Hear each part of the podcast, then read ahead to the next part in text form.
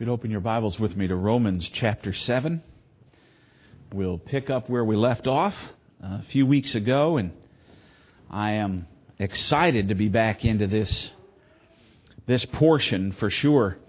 Now, Romans 7, some of you, no doubt, are coming to this passage with some preconceived notions. You've read this through, and it's been a, an area, a, a, passage where a lot of people have debated various thoughts and, and what's going on here.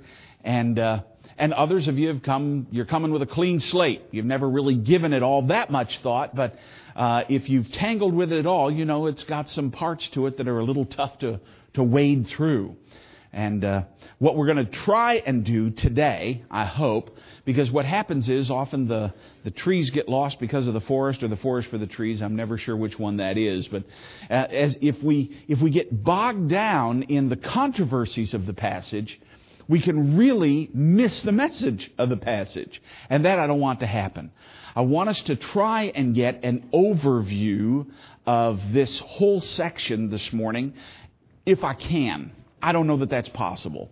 Uh, as you know, especially when I've been away on vacation, I usually can't tell you my name in 45 minutes, let alone finish this up. But I'm going to do my best to kind of give us a, a quick gloss over the, the, the central themes of the passage. Then maybe we can go back in a week or two and unpack some more of the, of the things that are here. But it is such an exciting portion if you're a believer this morning, you want to know the message of Romans chapter 7. You want to be able to get it down, and it will really help you understand a lot of what you experience in your Christian life so you're not going to think you're a freak or strange or the most sinful person in the pew. Um, we're, we're together on that, and Paul really helps us understand some of that struggle so that we, we don't walk around with our heads down all the time. If you're not a Christian this morning, I want you to pay attention because it will give you some real insight as to why we rejoice in our salvation so much.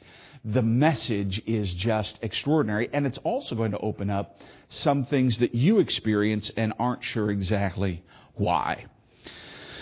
To give you a, a quick uh, rejoinder, as, as I said, chapter 6 was just so much fun. I wished we had been able to spend more time there. It was great, but we needed to move on. In chapter 6, we learned that sin is not dead, but that the believer has died to sin in Christ. Now, the fact that sin isn't dead awakens us to the reality that we still wrestle with it. It's still there. It still calls. It still tempts. It still pulls, it still attempts to rule us. So we're awakened to the idea we're going to have that battle throughout our lives because it isn't sin that dies itself. And sometimes Christians have really struggled and been frustrated with making progress in their growth in Christ because they've thought, well, the more righteous I become, the more like Christ I become, the less sin will tempt me. That's not true. it's not going to be gone. What changes is that because you're in Christ, you don't have to yield to it the way you used to. So it's still going to be coming after you tooth and nail, but what changes is that you now have an ability to respond to it that you didn't before you were saved. That's what changes. So the struggle's not going to go away. Don't, don't be afraid of that. Don't be ashamed of that. I know some Christians are ashamed to even admit that they're still being tempted with sins that maybe they struggled with 30 years ago. Well, of course you are. Sin didn't die. It doesn't go away. But you've, you've got a new position because of where you are in Christ that enables you to resist it where you couldn't before. Chapter 7 follows exactly the same kind of, of structure in that it has this one overview thought the believer um, uh, in, in chapter 7, the law isn't dead either. It's the Christian who is dead to the law. So the law is still going to have some effect on us. It's still going to be around us. It's still going to be operating. We're going to interact with it. But the question is, well, what does it mean to be dead to it? So the law doesn't go away. Some of us want the law to just disappear. It'd be much easier, wouldn't it? If I just didn't have to worry about all that law stuff, if it was all just gone, if it wasn't even in the scripture, I'd feel a lot better about my Christian life. I wouldn't have to wrestle with those thoughts at all. But being a Christian, you know, Jesus, as he was teaching in the Sermon on the Mount, talked about the fact that the path is a hard path. We've got to wrestle through some of these thorny things. We're going to have to think through them and, and concentrate on them and really mine out what Scripture says so that we can get a grip on it. It's not just a, a fly by the seat of your pants kind of thing being a Christian and there's a, a warfare to be engaged in. There's some struggle, and there's some hard thought that has to be given to things. Christians are thinking people. Christianity is not a, a religion for unthinking people. You're going to have to, to really fight through some stuff. But chapter 7 says, okay, let's recognize that the, the believer, that the law is still there, but the believer has a new position concerning it, and so he's dead to it. But it isn't gone. Now, that's going to be the main theme of everything he unpacks in this chapter that simple concept. The law is not dead. And when I say it isn't dead, what I mean by that is it still exposes and judges sin in us. But it has no power to condemn us anymore. Remember, we looked at this antithesis all the way through. To be under law is to be under a system that says sin and you will die. To be under grace is to be under a system that says believe and you will live. Now, over here, believing doesn't somehow end sinning. You and I still sin. Why don't we die? Why aren't we condemned for it? Especially as Christians who are supposed to live holy and upright because we're in Christ, and that's what he's going to unfold in this entire passage. The bad news that you're going to find out in this passage is that your sinfulness is a lot worse than you thought it was. Even as a believer, you're a whole lot worse than you thought you were. The truth is, you never do anything perfectly right. Neither do I. As sinners, everything we do in this life, we will always do with mixed motives, with sin tainting it. Question is, why is that acceptable before God? Because we're in Christ. And before we were in Christ, because that sin was there, everything we did was worthy of condemnation. But we've been shifted to this new place. That's what he wants to work through. Now, there's going to be, so while we're a lot worse off than we thought we were, grace is also a lot more glorious than we thought it was. We're going to find that out too. That's the, the real joy of this passage. The latter half of the chapter is the place where all the controversy is. And I want to say just one thing about it before we plunge in. The, the question is, especially from verses 7 on, is Paul talking about believers or unbelievers? Is he talking about his experience while he was a Jew trying to serve, or is he talking about uh, being a Christian now? How am I supposed to understand that passage? And I will give you a categorical answer to that. Is it the unbeliever or the believer? Yes. It's men in Adam. We're going to see that, that he picks up a theme that he began in chapter 5 and draws it over. And if you miss this tension, then the passage will become unwieldy. And you'll be flip flopping back and forth between interpretations. Now, just so that you know, while what I'm about to teach you is not the common interpretation of this passage, neither is it novel. In the early church, one of the most common interpretations was that he was talking about, for instance, in this one verse, and we'll come back. I just want to prep some things for you. Such as this one verse, verse 9 I was once alive apart from the law, but when the commandment came, sin came alive, and I died. How can a person be alive without the law? How, how could I have been alive to God and yet there be no law, and then the law came and I died if we're all born in sin. Seems to contradict other parts of Scripture, doesn't it? And the early interpreters said, well, it's very simple. I was alive in Adam. We all were. And then the commandment came. And then we disobeyed the commandment. Sin came alive. And we all died. And Paul uses this collective I to talk about all of us, all of humanity.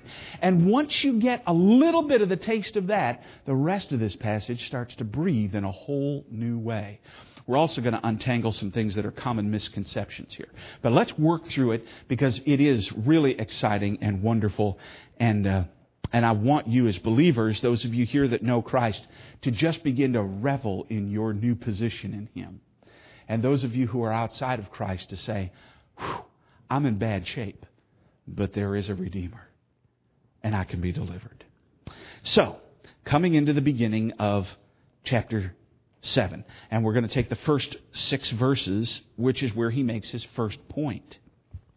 Or do you not know, brothers, for I'm speaking to those who know the law, that the law is binding on a person only as long as he lives. Now, you and I would know that. Anybody would know that.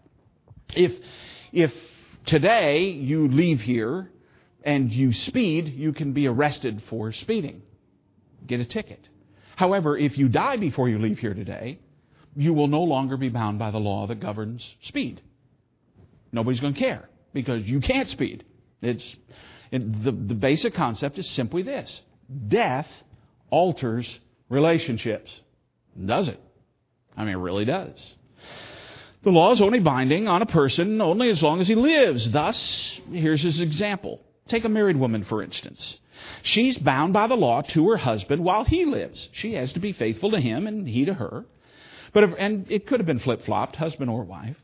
But if her husband dies, well, she's released from the law of marriage. She isn't bound by that anymore. Soon as her husband dies, she isn't married anymore. So the laws that govern marriage don't apply anymore. They just don't fit.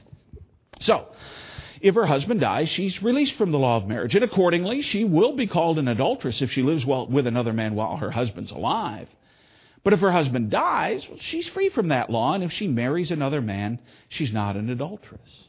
So his first point is simply this that our death in Christ changes our relationship to the law. Even though the law is not gone. So if you're filling in the blanks, that's your number one. Our death in Christ changes our relationship to the law. Even though the law is not gone. Now, watch what he does with this, because he changes the metaphor a little bit.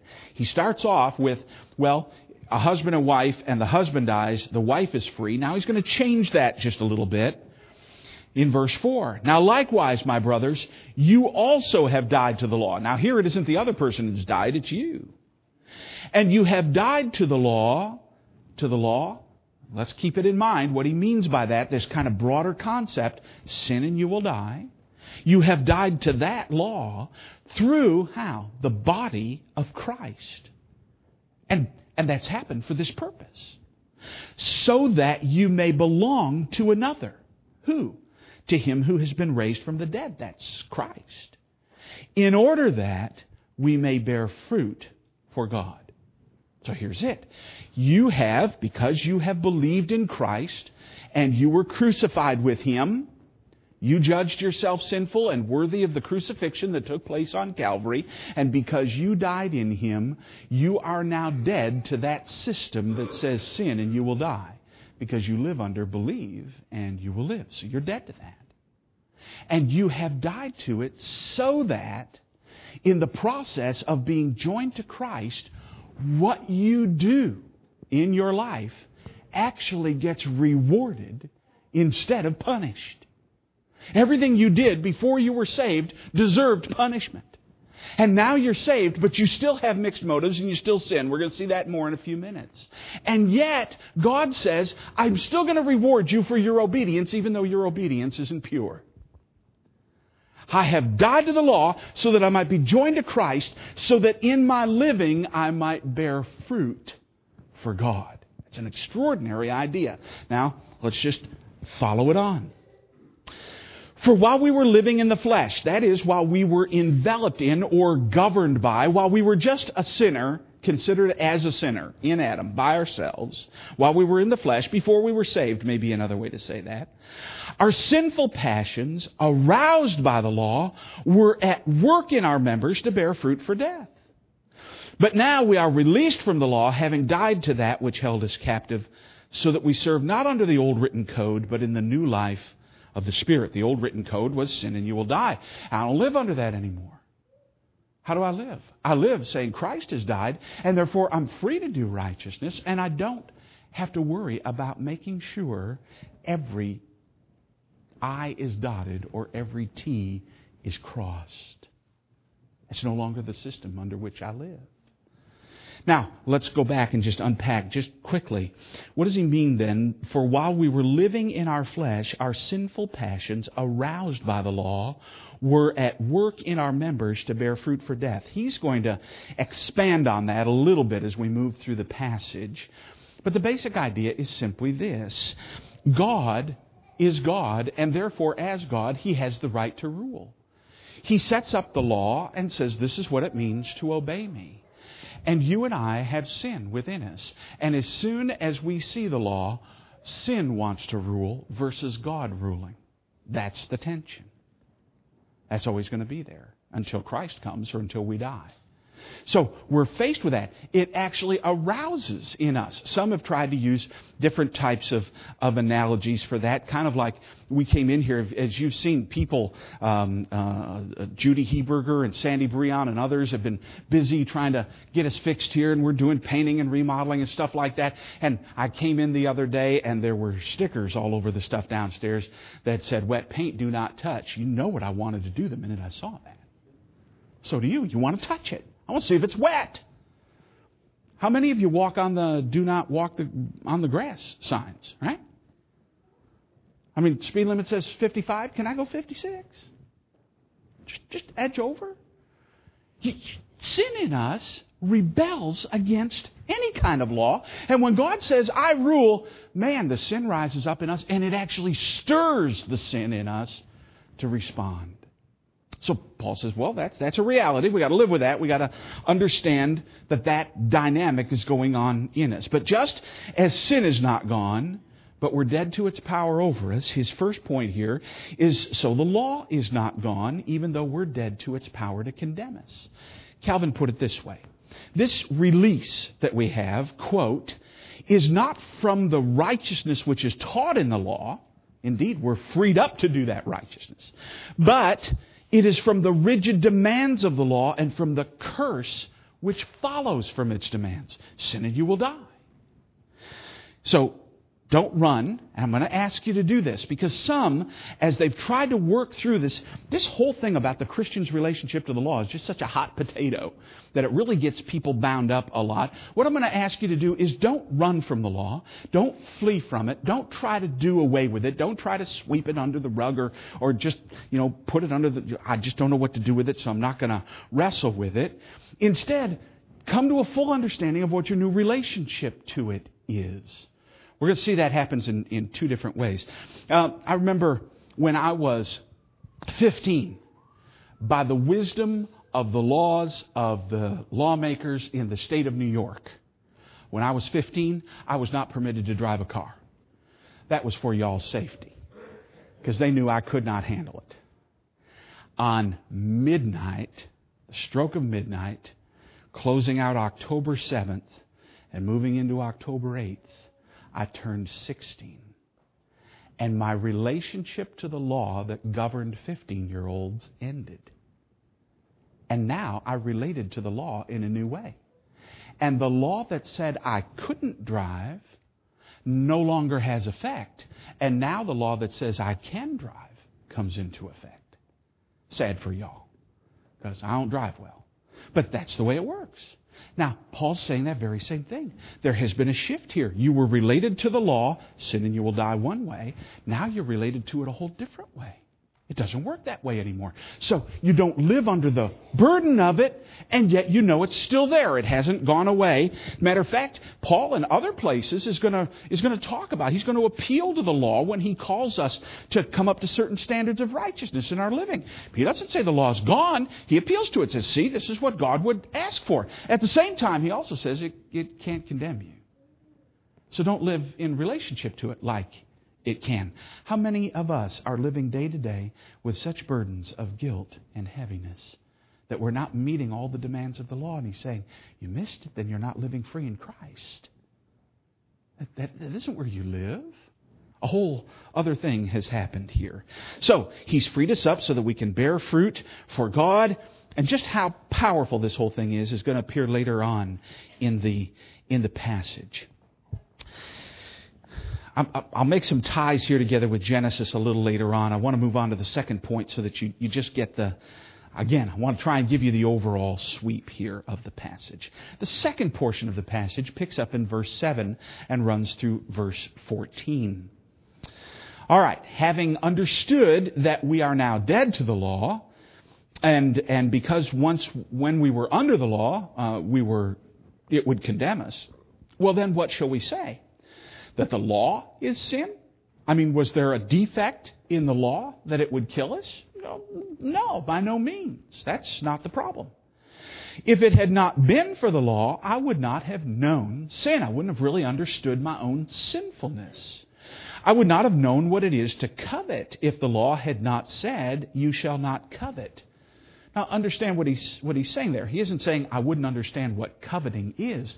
I wouldn't know how sinful coveting is unless I understood that the law said, do not covet. That's what makes me understand how sinful the reality of it is. I wouldn't have known that. That's what the law does. It exposes and judges sin. It is a diagnostic tool, it is an x ray, but it doesn't heal, it doesn't fix, it doesn't repair, it doesn't give life. And if you treat it like it does, you're going to be in trouble. All right, I will tie in Genesis. Genesis chapter 2. God comes and he gives a command. Adam and Eve are in the garden, he places them in the garden. And then he says, Of all the trees in the garden, you may freely eat. Not, not just may, but you should freely eat. There's a command implied in that. I want you to go out and indulge yourself. Eat big. I like Genesis 2 is one of my favorite places. Eat big. So he, he gives that command to them, but he says there's one tree you can't eat of. Because if you eat of it, in the day you eat of it, it will surely die. And it is the tree of the knowledge of good and evil. Now, if you will, the same, it's the same concept as the law. By virtue of the tree being there and God having given a prohibition, don't eat of it, He has revealed to them what good and evil are. Good is obeying, evil is not obeying. They've got it. It's right there. The law has now come. They've understood the commandment. The problem is that that tree was never able to sustain life. So they weren't supposed to eat of it. They were supposed to know it was there and and they were going to get the benefit of its diagnostic ability to say this is what sin is and this is what good is. You, you can tell the difference. But don't eat here because it'll kill you. It's not meant to sustain life. I have other trees for that. Matter of fact, I have a tree of life, which is Christ Himself. So at the very beginning, He sets out this antithesis between law and grace. And law will kill you, but grace will sustain you. Now, the funny thing is, we went to the law and said, Well, we can live on that. We can eat that and we'll be okay. And He says, No, you won't. It'll kill you. And it did. And the whole human race in Adam died the moment we took that fruit because it was never meant to sustain life. The law was never meant to make you holy or make you righteous. It was only given so that you could understand the difference between sin and goodness, holiness and, and sin. So we weren't supposed to live there, but we that's what we did. So so Paul's still, we're still wrestling with that dynamic. You and I are still bearing the effects of that, even in this life. That's why his language goes there. So was there a defect in the law? Well, no, by no means. I mean, any more than yesterday, a couple of guys came in here and they, they reattached the screen up there.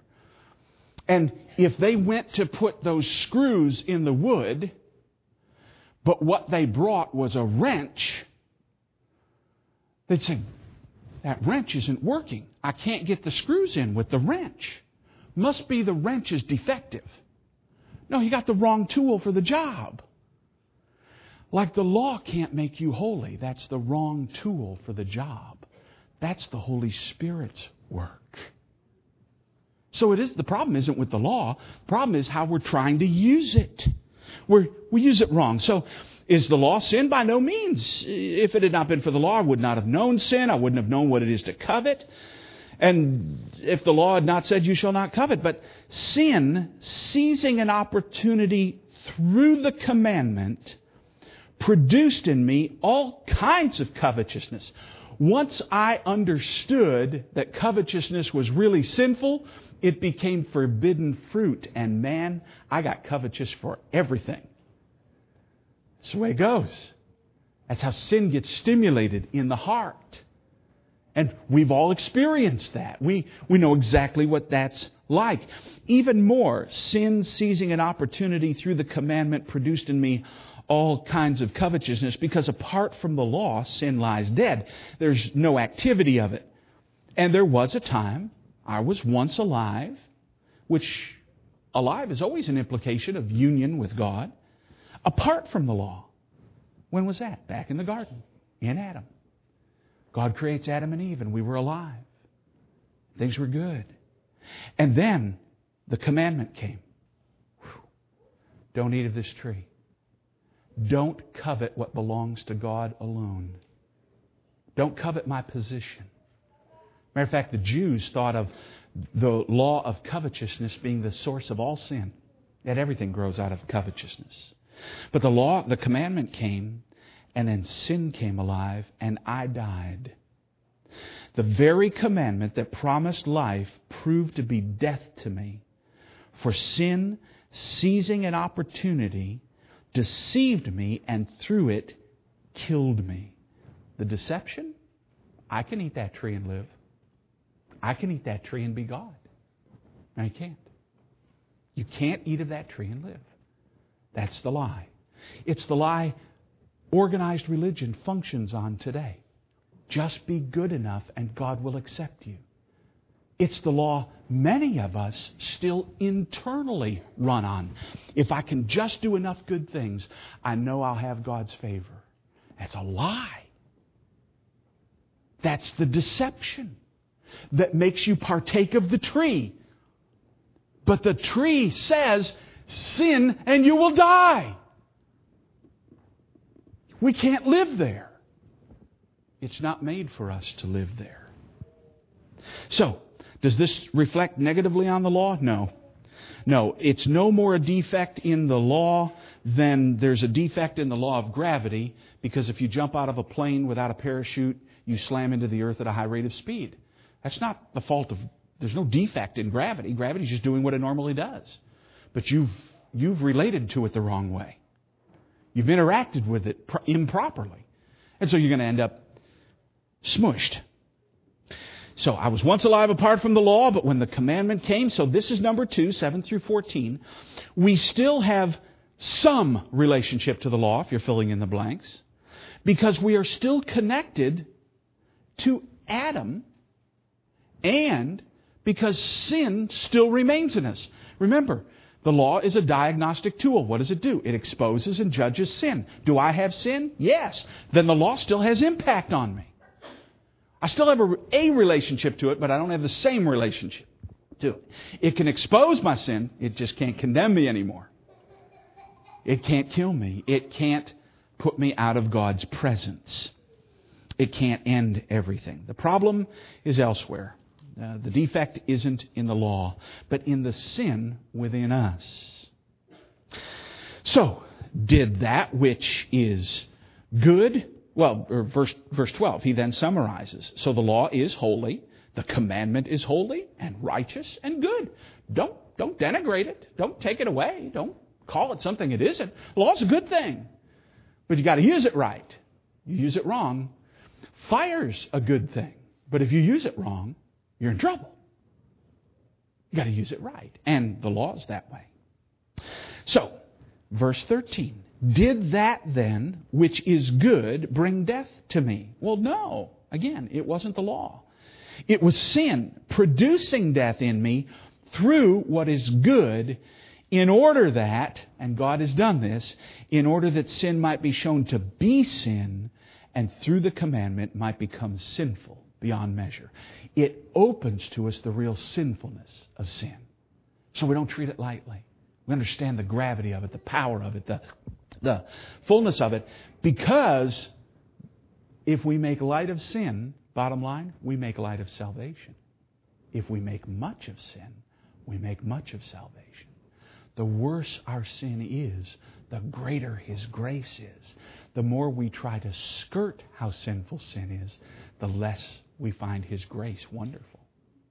It's no big thing. So he says that's, that's all happened so that we can really understand the impact, the power of sin. For we know, now again, if you don't put this in the context of Adam, you're not going to understand what he's talking about. We know that the law is spiritual, but I am of flesh, sold under sin. Now notice he uses present tense words. I am of flesh, sold under sin. That's my present condition. That's all of us. Why? Because we were in Adam. And in Adam, when Adam fell, we fell, and we were all sold under this, this position of sinfulness. And so all of us still have sin in us, and all of us still have to wrestle with it. None of us are free from that reality. But the law is a spiritual thing. It's not an outward keeping of the acts, it's an inward reality of God's own holiness. So I can't become spiritual by doing things. He has to make me spiritual so that good works flow from that. The law coming first is always the cart before the horse. So I'm sold under sin. That's you and me. We've still got a part of that reality. Remember, we talked about all the way through 5, 6, 7, and 8. You're going to deal with the what's changed and what hasn't. Here's part of what's changed and what hasn't. My relationship has changed, but I'm still constitutionally an, an Adamic creature, part of Adam's race. Still sharing in sinfulness. That hasn't changed. God justifies the ungodly, not the godly. I'm still there. So that hasn't changed, but other parts have changed. It's understanding the dynamic that helps us. So that leads us to the third section, 15 through 20. And here he's going to just help us understand, if you're filling in the blanks, our love hate relationship with God's holiness is not utterly gone yet. Our love hate relationship with God's holiness is not utterly gone yet. Watch how he unpacks this for you. It's amazing. So, verse 13 or uh, verse uh, 15. I do not understand my own actions. I don't have clarity on what I'm doing. And he says this is this is why. This is what you need to understand. For I do not do what I want, but the very, I do the very thing I hate. Now, if I do what I do not want, I agree with the law that it is good. Now, one thing he's not talking about. He's not talking about being a slave to a besetting sin. Why? Well, because Romans 6 told me I'm no longer in that condition. That's not true. I don't have to obey sin anymore. Here, what he's saying is something that's unavoidable. So it's a different dynamic that's going on here. In Romans 6, I was told I don't have to serve sin anymore. But over here, I'm being told, but I still have something to do with sin, and I'm not sure exactly what it is. And then he explains what that looks like. You gotta, gotta walk with me here because this is probably going to change some of the way you understand this passage. The thing I hate, I do. What's he talking about? He's talking about the fact that within me, I still have a love hate relationship with, with holiness. And what happens? When I obey, the truth is there is still within me something that doesn't want to obey. And the very thing I hate, God's, God's command to obey, is the thing I do. Why do I do that? Because I agree with the law that it's good, that it's right. I know I should. You do it all the time as a Christian. You read your Bible when you don't feel like it. You pray when you don't feel like it. Why? Why does that tension exist? Because there's still sin in you. Because there's that love hate dynamic going on. I love it in one sense and I hate it in another. Some, of, some don't come to church because they don't feel like it. there's a struggle inwardly. Well, welcome to, welcome to life. That's what the Christian life's about. There's times when you're going to obey, and the truth is you don't want to obey.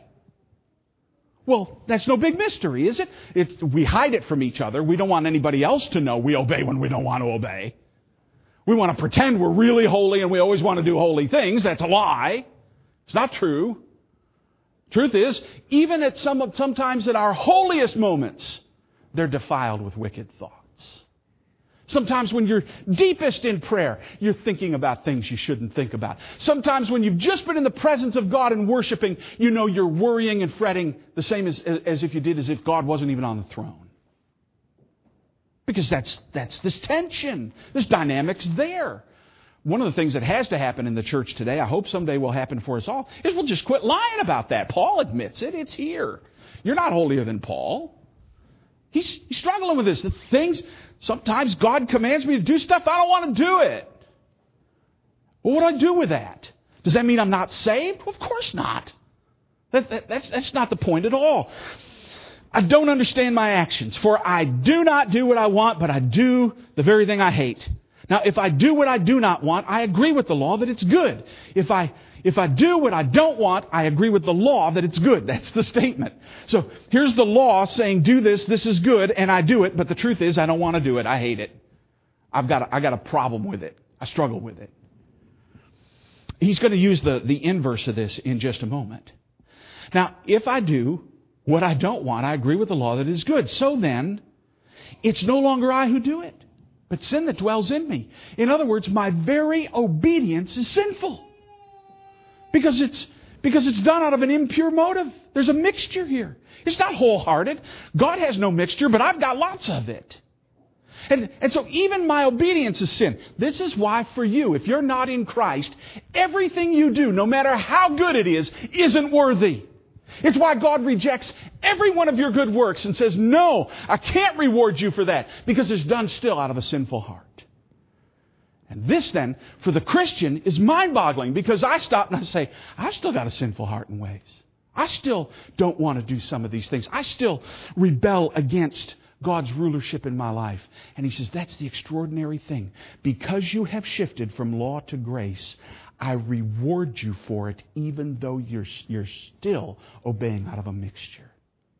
That's stunning. That's grace.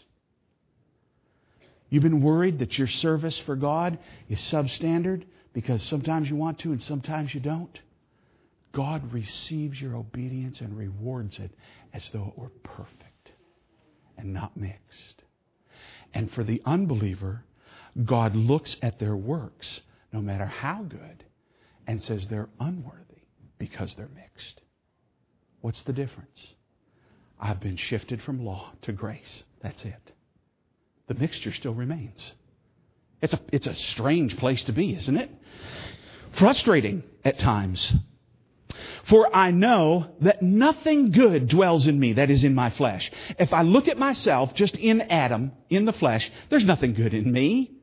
That, that's all got to, my righteousness is all, as Luther would say, an alien righteousness. It's Christ's righteousness imputed to me. It's not mine, but He puts it on my account. And that's why I'm secure in Christ.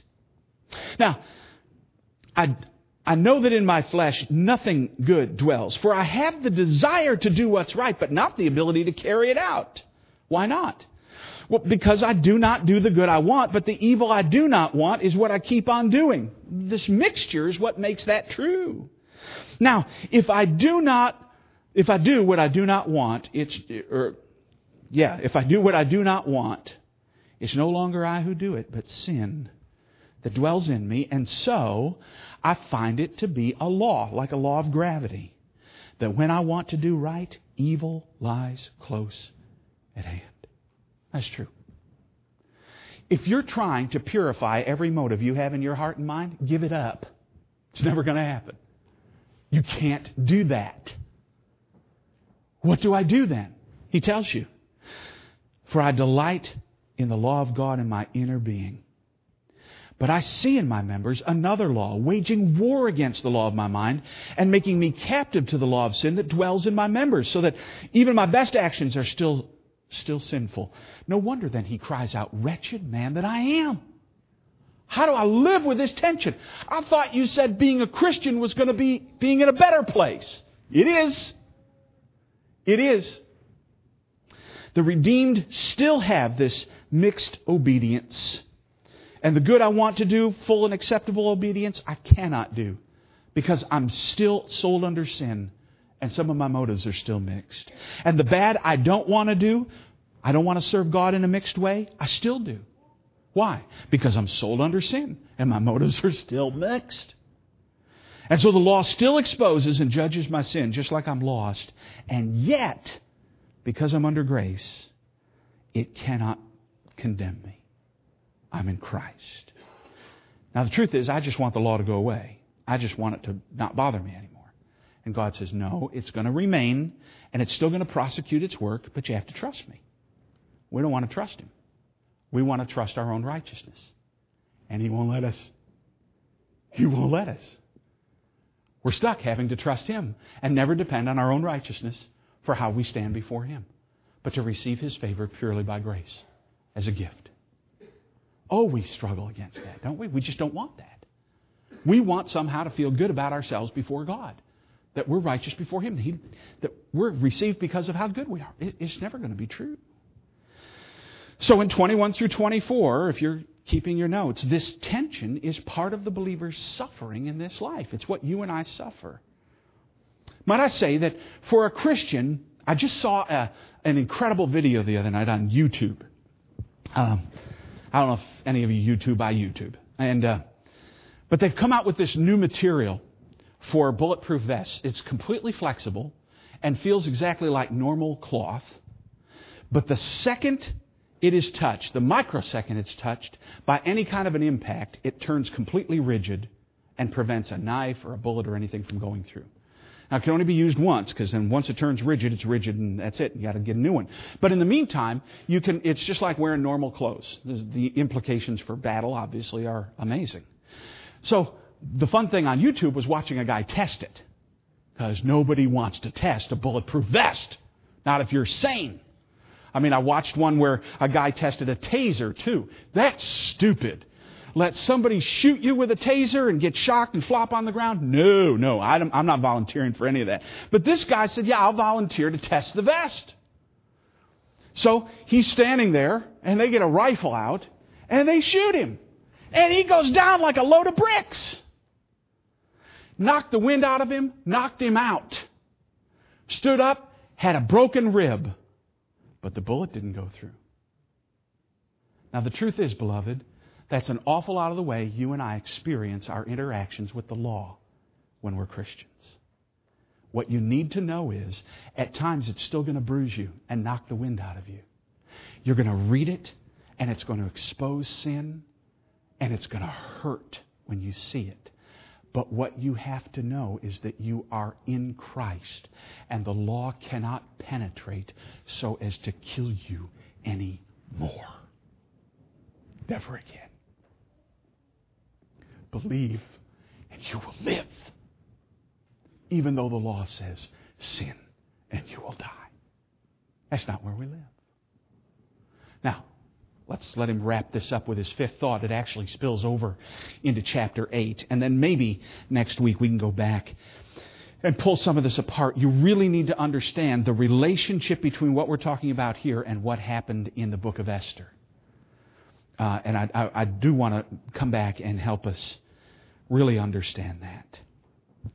So, as he says, man, wretched man that I am, who will deliver me from the body of this death that I'm still experiencing this? Well, thanks be to God through Jesus Christ our Lord. So then, I myself serve the law of God with my mind. I know what's right, and I continue to pursue that. But the truth is, because my motives are mixed with my flesh, I serve the law of sin. I should be condemned, but I'm not. Why? Well, 8 1. There is therefore now no condemnation for those who are in Christ Jesus. That's why. Because condemnation isn't a part of what belongs to us.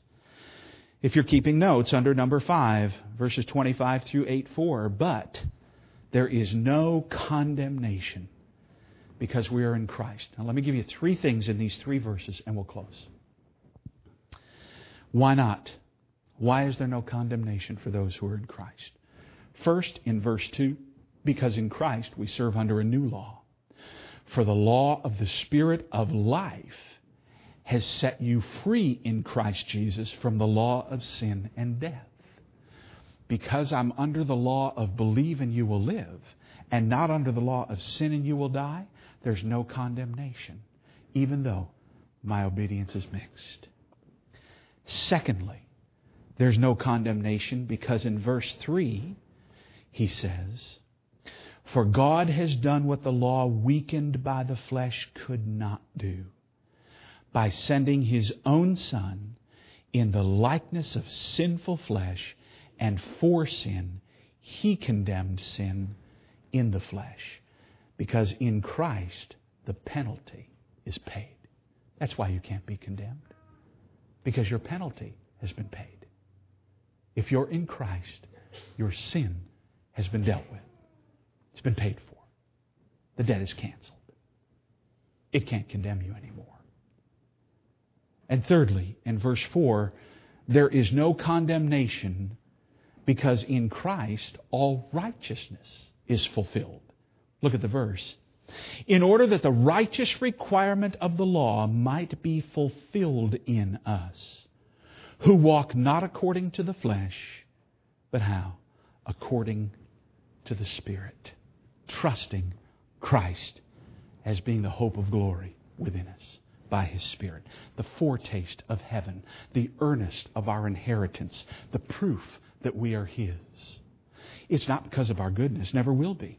You and I are going to struggle with those mixed motives. We're still going to feel the hard impact of sin when, when the law exposes it and drives it home to us. But we will stand up with the wind knocked out of us and say, But it can't kill me. I belong to Christ. All it can do is expose, all it can do is judge, but it cannot condemn. I'm free in Him. Now, if you're not a Christian this morning, that's not true for you. Paul was clear. No matter how good your works are, because they are tainted with sin, you will be judged for them. And that's why the law hasn't gone away. Remember Jesus' words in Matthew? We had them read for us that not one jot or tittle of the law will, will go. Why? Because men still have to be judged. That's why the law doesn't disappear. It has to do a final work of judgment on all men. And so it, it remains with us. It's a constant. But as a Christian, your relationship to it is completely altered. You believe Christ and receive Him as your righteousness, as Him dying for your sins. And He says, You live, and you will never be condemned again. Never. You're free. Now live like free people. See? That's the joy. Some would say, well, if you tell people they aren't condemned, they're going to live like the worst people on the planet. No, you won't. no, you won't. Because the Spirit of Christ is in you, and you, you get this whole new set of desires that start yearning after Him in a whole new way. It won't happen. What He does do is remove the specter of condemnation so that you're free to serve Him, not under the oldness of the letter, but in the newness of the Spirit. He says, walk free. Now, that's you and me, if you're in Christ today. Heavenly Father, I thank you for this passage. I know we covered an enormous amount of territory in a short period of time. I'm certain that there are lots of questions here that still need to be unfolded and, and answered. But what is very clear from the whole picture is this that you have, by uniting us to Christ in faith, for all who believe, have removed us from the place where the law can condemn us ever again and have set us in a place of freedom and joy and victory where we can walk with confidence that you will receive us because you have received Christ. Father, what a glorious place to live. And thank you for exposing the truth of this tension because we're afraid to even admit to other people it's there, but it is. And that's not a surprise to you. You've written about it in clear terms.